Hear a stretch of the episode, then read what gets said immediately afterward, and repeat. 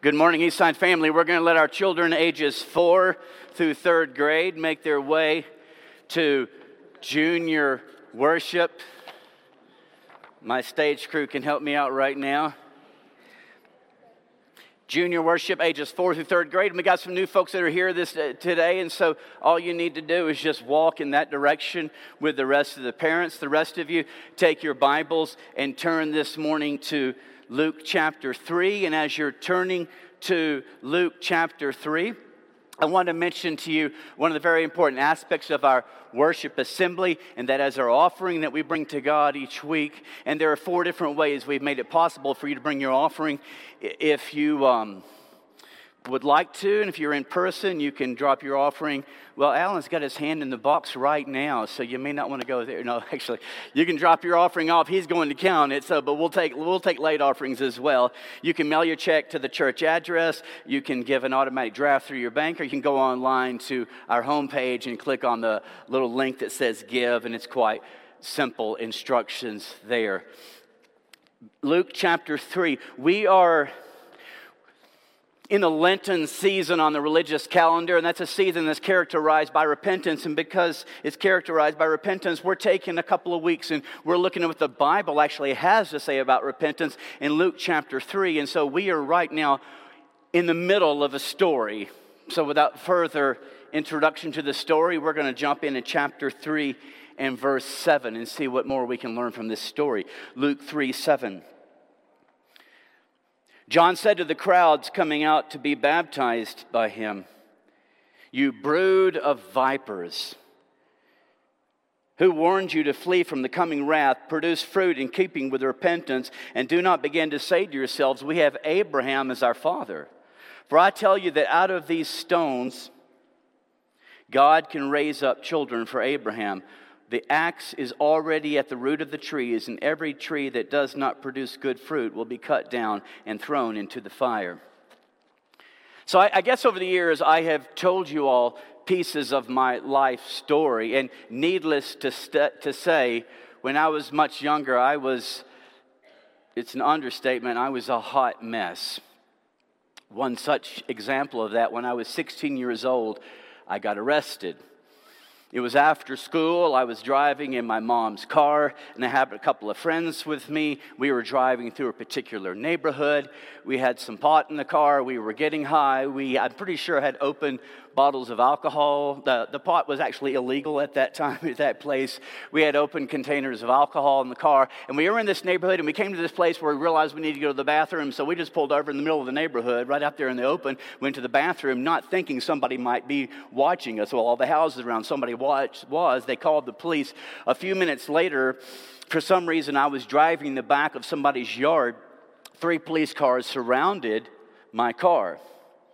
They took us to this woman's house and she identified us. That was kind of awkward. And then they took us in for a number of things for indecent exposure, for uh, intoxication while driving, for a, a possession of marijuana, for open container of alcohol, for trespassing, for reckless driving. They took us to jail and they told me that I had to call my parents. I was only 16. I, I think that was the most difficult phone call I've ever made in my life. And my father, who is actually watching this as well today. So, hey, Dad, he remembers this story. I mean, how do you forget these stories? But one of the reasons he remembers this story is because in that same neighborhood, on that same day, at that same time, little did both of us know that he would be in that neighborhood also as a realtor having a particular business meeting and looked out what his mom's car doing sitting there with police cars surrounding it. That's a small snapshot of what my life was like, a very small snapshot. A few days after that particular event, the, I guess he was a youth leader, as a volunteer, adult volunteer in the youth group. He picked me up in his car, he took me for a ride, we went for a walk, and he tried to talk some sense into me. And he told me the story of the Ethiopian eunuch getting baptized. And he says, Eddie, what you need to do is you need to get baptized. And I thought, well, I'm in a heap of trouble. I, I don't want to die and go to hell. This is probably now is as a, a good a time as ever to get baptized. And so that following Sunday, I was baptized. And afterwards, my mom and dad with some friends, they took us to um, to a wonderful restaurant with some friends, and we celebrated because Eddie is a new person. Finally, Eddie has changed. And that was Sunday. And I got up Monday morning, and it was life back to usual. Nothing had changed. Had it, Dad? This repentance, as we looked at last week, this change on the inside that leads to a change on the outside that is to accompany baptism, it was, it was absent at that time in my life. And so that story I just told you of my life, it really it, it, reflects this story that I just read. There are these individuals that were that were running to John the Baptist. He says they were fleeing from the coming wrath to be baptized in the sense that they so much didn't want God to punish for their, for their sins that they were letting John baptize them in the Jordan River. But they had absolutely no plan, no inclination to change and to repent. And so John steps up and he speaks a powerful call, a bold call to repentance. And it's in this call to repentance that we find what repentance really is. Last week I shared with you five aspects of what true repentance, I'm calling it uh, Lent on steroids, true repentance looks like. We're going to look at even more than five this week. As a matter of fact, I'm going to have to move through, move through them quickly so you guys buckle up and work our way through it. What do we learn about repentance from this story of John here in Luke chapter 3? All of them start with a P last week, all of them did today. All the points are going to start with a P to help you remember. And first of all, repentance is politically, that's my P, repent, repentance is politically incorrect. Let me explain to you because I know that's sensitive all of a sudden just by me saying that. It seems as though in our day it would have been said to John, John, look, Okay, so I get it that we have religious freedom, but you can't talk like this. You don't call people names like snakes or, or vipers, and then you don't speak about their ancestors, and you don't, you don't compare them to trees that are going to be cut down and thrown into the fire. And John, you don't people tell people that what they're doing is wrong and that they need to change. You don't do that, John. If you keep this up, you're going to get canceled. And, and as I shared with you, last week, I am, I am concerned that an American version of Christianity is evolving that is void of the word repentance. It's become a taboo, it's become a bad word because their very thought of repentance assumes, well, something is right, something is wrong, and change needs to occur, but that's intolerant, and that's unloving, and that's judgmental. I am concerned that a version of American Christianity is, is evolving that communicates a superficial and shallow message that is creating superficial and shallow Christians that are anything but authentic followers of Jesus Christ. I believe that we are seeing a spineless postmodern version of Christianity that doesn't see the need to speak of sin and repentance for to do so. That's narrow minded, and that'll hurt feelings and that'll hurt people's self esteem. But I'm not convinced that hurt feelings are always so bad. As we see in 2 Corinthians chapter 7, verse 10, he says, godly sorrow. That word sorrow, that's, that's hurt feelings. Godly sorrow that leads to repentance. That's a turning of my life to God. That's, that's a good thing. I don't know about you, but my self esteem sometimes needs confronting. My prideful, selfish self needs to be confronted that I might be emptied of myself and filled with Christ.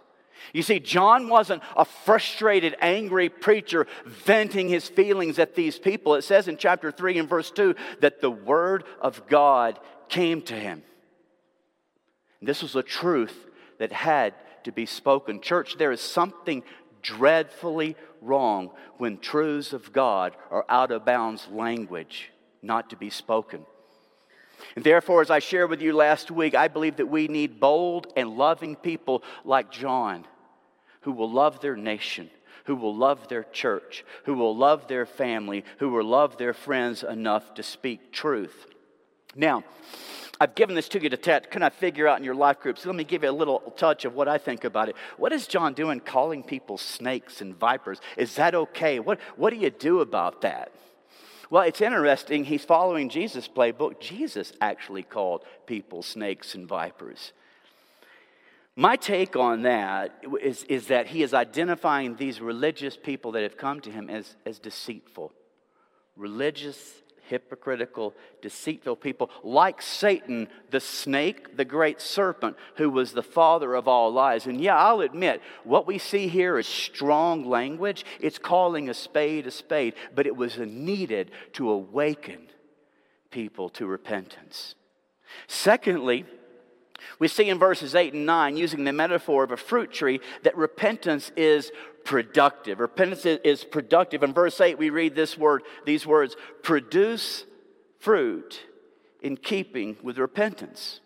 The fruit of repentance is is visible evidence on the outside of something that is happening on the inside. I know that's an orange tree because I see oranges on it, and the result of oranges being on that orange tree tells me there's something on the inside that's producing that fruit that tells me, oh, that is an orange tree. And while it's nice to put ashes on the forehead, as, we, as is done in the, in the Lenten season in the shape of a cross, that's a visible sign of repentance. More important, Lent on steroids, we would call it, is a visible sign in your life, in my life, of the fruit of the Spirit and the image of Christ. This is a, a radical change. And as John is asking these people, well, it's nice that you're Bible believing, church going folks, but, but where's the fruit? And when I thought, when I said that, those of you that are a certain age and older are going to remember this particular commercial. It was a Wendy's commercial, and you remember the older lady. She would go, "Where's the beef?" Now, a lot of y'all haven't seen that, so we want to share a part of history with you right now. It certainly is a big bun. It's a very big bun. Big fluffy bun. It's a very big fluffy bun. Where's the beef? Some hamburger places give you a lot less beef on a lot of bun. Where's the beef? At Wendy's, we serve a hamburger we modestly call a single. And Wendy's single has more beef than the Whopper or Big Mac. At Wendy's, you get more beef and less bun. Hey, where's the beef? I don't think there's anybody back there. You want something better. You're Wendy's kind of people. You can call it a hamburger, but where's the beef? You can call yourself a disciple, a, a follower of Jesus Christ. But John is asking here where is the fruit? Where is the likeness of Christ displayed in your life? And why is it more visible rather instead sin in your life? Now, let's, let's understand that you can, like these people you, that, that John was speaking to, you can deceptively put on a really good Sunday show, right? But Monday through Friday, or Monday, let's include Saturday, Monday through Saturday, take a break on Saturday, right? Where's the fruit? And so John, John strengthens this point in verse 9, where he strongly states that a fruit tree without good fruit is cut down and thrown into the fire, implying the powerfully serious consequences of neglecting repentance. And so that leads us to the next aspect of repentance. Number three, repentance is not excused, John tells these people, it's not excused by privilege. Notice verse 8. And this is, this is what a, a good preacher is going to do. Sometimes I try to, I'm not as good at it as John was, but you're thinking, what are they going to say while I'm preaching this? Or what are they thinking while I'm saying this? John is doing this, so before giving them a chance to think it or say it, he says, I know what you're thinking, I know what you're going to say. He says in verse 8, do not begin to say to yourselves, well, we have Abraham as our father. Who, who do you think you are, John, to speak to us like this? To call us snakes? And to, to compare us to, to trees that need to be cut down and thrown into the tree? Who are you to tell us that we are wrong and that we, we need to change? I'll have you understand that we are Bible believing, church going, pure blooded children of Abraham. We are baptized members of the church of Christ. We attend with some level of regularity. We tithe with some level of regularity. My mom and dad went to this church. My grandparents went to this church. To which John replies, Whoop de doo. Where is the fruit?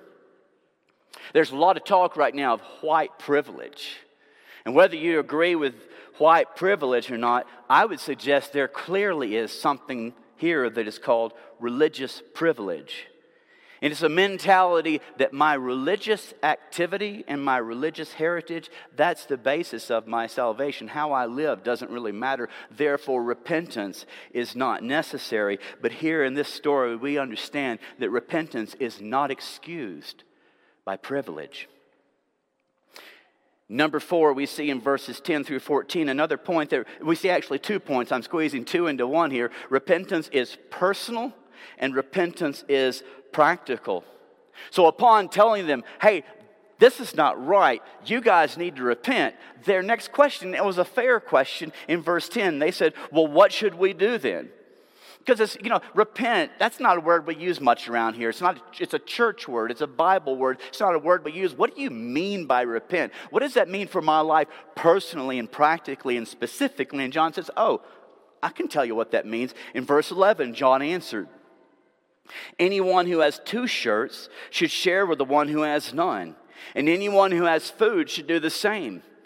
Even tax collectors came to be baptized. Teacher, they asked, Well, what should we do? Don't collect any more than you're required to, he told them. Then some soldiers asked him, And what should we do? And he replied, Don't extort money and don't accuse people falsely. Be content with your pay. And so you notice that repentance for these individuals looked a lot different than it did for these uh, people of, that were other individuals. It was very specific and personal and practical to each individual. And that's important because it's not good enough for you to leave today convicted and say, That's right, I need to change, I need to repent. Well, what does that really look like for you specifically. You must leave with a conviction specifically and practically and, per, and personally what really needs to change in your life. What does that mean for you? Now, I could do like John and, and, and, I could say, well, Alice, this is what it means for you. And I could say, well, Matt, this is what it means for you. And Barry, that would be really embarrassing if I'd called you. But I'm gonna, I trust the Holy Spirit. And no, I don't trust. I know the Holy Spirit's going to do a better job than that. So I want to ask you to really listen to him this morning. As he's saying, here's what I'm talking about for you as an individual. Repentance is personal and it's practical. Now let's look in verses 15 through 18, and we see another very important aspect of repentance. The people, verse 15, were waiting expectantly, and were all wondering in their hearts if John might possibly be the Messiah. John answered them all, I baptize you with water, but one who is more powerful than I will come, the straps of whose sandals I'm not worthy to untie. He will baptize you with the Holy Spirit and fire. His winnowing fork is in his hand to clear his threshing floor and to gather the wheat into his barn. But he will burn up the chaff with unquenchable fire. Verse 18, and with many other words, John exhorted the people and proclaimed the good news to them. I don't know what number this is. I didn't put numbers on these, but number five or six, repentance is positive. Repentance is, is positive. And I think this is incredibly important because typically when I say the word repentance, we don't have this positive, happy thought that comes to mind. Probably you have in mind a picture like this one that Christy's showing us on the screen of this angry preacher that's just shoving his finger down someone's throat and, and, and preaching them and, and really upset. And this is what basically John uh, looked like himself. But verse 18, it tells us that John was proclaiming good news. And you read this and you're sitting there going, how, how is this good news when you're saying you're a bunch of snakes, you're not living right, you need to change, and if you don't, Jesus is going to burn you up like chaff with unquenchable fire? That just doesn't sound like good news, John.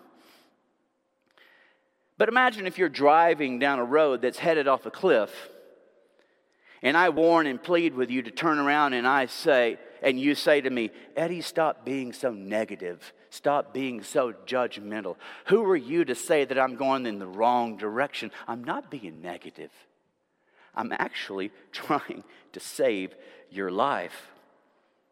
I love the way repentance is described in Acts 3:19. This is beautiful. We read this last week. He says, Repent then and turn to God so that your sins may be wiped out and times of refreshing may come from the Lord. Times of refreshing. I envision someone totally covered with gook and filth and dirt, and they walk into a warm shower, and that warm shower is washing all of that filth off of their body, and they walk out of there with such an incredible renewing, renewed feeling. That is repentance. So refreshed. That's exactly how I felt years later when I came to know Christ, when I turned from those self destructive ways and turned my life to God and the life that He had always intended for me. It was not, oh goodness, it was so incredibly refreshing. Luke makes this point so beautifully clear in Luke chapter 15, and you, many of you know the story. He tells the story of the prodigal son when he repented, when he turned around from the self destructive choices that he was making, and he making, he made his way home to his father, and there they had an incredibly huge party. There was incredible rejoicing. It was a positive experience, and there in that context, Jesus says, I tell you, there is rejoicing in the presence of angels over one sinner who repents. Listen, repentance, whatever we're talking about today, whatever the Holy Spirit is speaking into your life, it's for your good. It is positive. But I got to be honest with you. The last point I want you to hear is repentance is most always painful. It's most always painful. Look in verses 19 and 20. But when John rebuked Herod the tetrarch, or we understand him to be the king, the tetrarch, because of his marriage to Herodias, his brother's wife, and all the other evil things he had done, Herod added this to them all. He locked John up in prison. Now, you want to know what's that about? Go to Matthew 14. You got the full story there. I'll give you a brief summary of this story. Not only was John, we see here in Luke 3, calling to repentance, telling people they're wrong and they need to change to these Jewish people and this Gentile audience, he was actually doing that to Herod the king. He went to the king and he said, Herod, it is wrong for you to be sexually involved with somebody that you're not married to. And I'm thinking, John, do you did you really do you really need to say that? Don't you think maybe you should just mind your own business? Yeah, just mind my own business and let Herod go to hell. That's not John. He was bold. He loved Herod enough to speak truth to him. But here's the problem that's when it gets really painful. It was painful for Herod and it was painful for John. Let me tell you why it was painful for Herod because Herod didn't want to stop. He didn't want to change. Herod didn't want to give up that relationship. Herod didn't want to stop the sexual immorality. That's not easy to do. Changing, turning from sin is most always painful. Jesus likens it to gouging out your eye to cutting off your hand to cutting off your foot. There's an eye or hand or a foot, there's something wrong with it, it's infected, it's going to destroy the rest of your body. In order for you to be saved, we're going to to take out the eye, the hand, or the foot. But honestly, I love my eye, my hand, and my foot. I cherish my eye, my hand, and my foot. I don't want to lose my eye, my hand, and my foot. And to lose my eye, my hand, and my foot, that would be incredibly painful. I'm not doing that. And Jesus says, Well, it's better for you to enter the kingdom of God with one eye than to have two eyes and be thrown into hell. For me personally, in every case that I've had to repent and make changes and things in my life, and have had to let go of things, it's been hard every time. As the old adage goes, without the pain or no pain, no gain. Listen, repentance is painful. And so it was painful for Herod, and therefore, you know, Herod decided, I'm not doing that. He chose not to repent, and therefore, it became painful for John. Because when John spoke to Herod and said, This is not right, I care about you, this needs to change, that hurt Herod's feelings. That upset Herod. And Herod, being the king, put John in prison, and eventually John was beheaded because of that. And you might think, I, I, I think John would have just been better, better off saying nothing to Herod. The church saying nothing for John was not an option. And it shouldn't be for us as well. Luke 3 2, the word of God had come to John. And he could not but speak boldly and lovingly God's word, regardless of the consequences. I'll tell you this if you step up and lovingly and boldly speak truth in our world today, if you speak truth to people you love, you'll likely lose some friends. You may be hurt. You may get mocked. You may get canceled, as we say. Listen, you may lose your life. Many missionaries have. But we must not let fear become an obstacle in our own personal repentance, nor in calling others to repentance.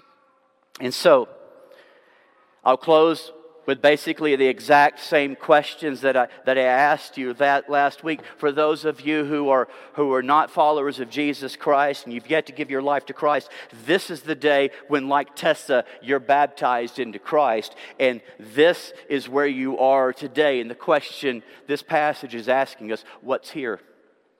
What are the obstacles between where God wants you and where you are today. Or from that passage last week we looked at in the earlier part of chapter 3, what are the valleys that need to be filled? What are the mountains and hills in your life that need to be removed? Or from the passage we saw today, what are the specific and practical and personal changes that God's Spirit is telling you you need to make, though likely most of them will be painful? So that God can take you and bring you into an incredible time of refreshing. And for those of us who are, who are way down the journey and we're believers in Christ, have been Christians for, for many years, this is where God wants you to be. This is where God has a desire and a plan for your life. But the problem, as I talked about last week, this is where you are and this is where you've been for so way too long. And the question is, what is here in the middle what are your mountains and hills that need to be removed? What are the valleys that need to be filled in? What are the very specific, personal, and practical things in your life that you need to face and change so that the Holy Spirit can work in your life and bring you to incredible times of refreshing? Let's stand together and ask God to answer that prayer for us, those questions for us in prayer.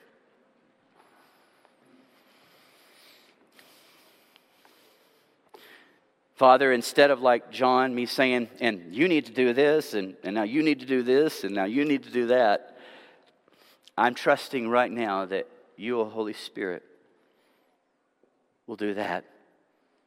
You will speak to each one, each one of us and show us where you want us to go. And I think most of us already know that part. It's a matter of show us what it is in our hearts and lives that needs to be changed. And it's hard, Lord. We ask that you would give us boldness and courage, that you would take us into a great time of, of, refreshing. We receive these words from you, Father, in Jesus' name. And as we go into this time of prayer, I, my shepherds are here and they're available to pray with you. They'll be kind of wandering around. Reach out to them. And, and if you need them to pray with you, a lot of us are carrying heavy burdens. Reach out to, to one of them in prayer this morning. If you know someone that um, needs your prayer and needs your encouragement, we can let this be something of a meet and greet. Let's sing, but let's get out of the chairs and let's encourage one another. Let's pray with one another. And let, let's truly be a house of prayer that Jesus has called us to be. Hey, I'm Eddie White, the senior minister for the Eastside Church of Christ. Sure want to thank you for joining us today on our podcast. I hope today's message was indeed a blessing to you. I'd like to invite you to browse our website at eastsidesprings.com to get more information or to contact us. And as always, we indeed welcome you to join us for our worship service in Colorado Springs as we seek to live out Jesus' mission of making disciples of all nations.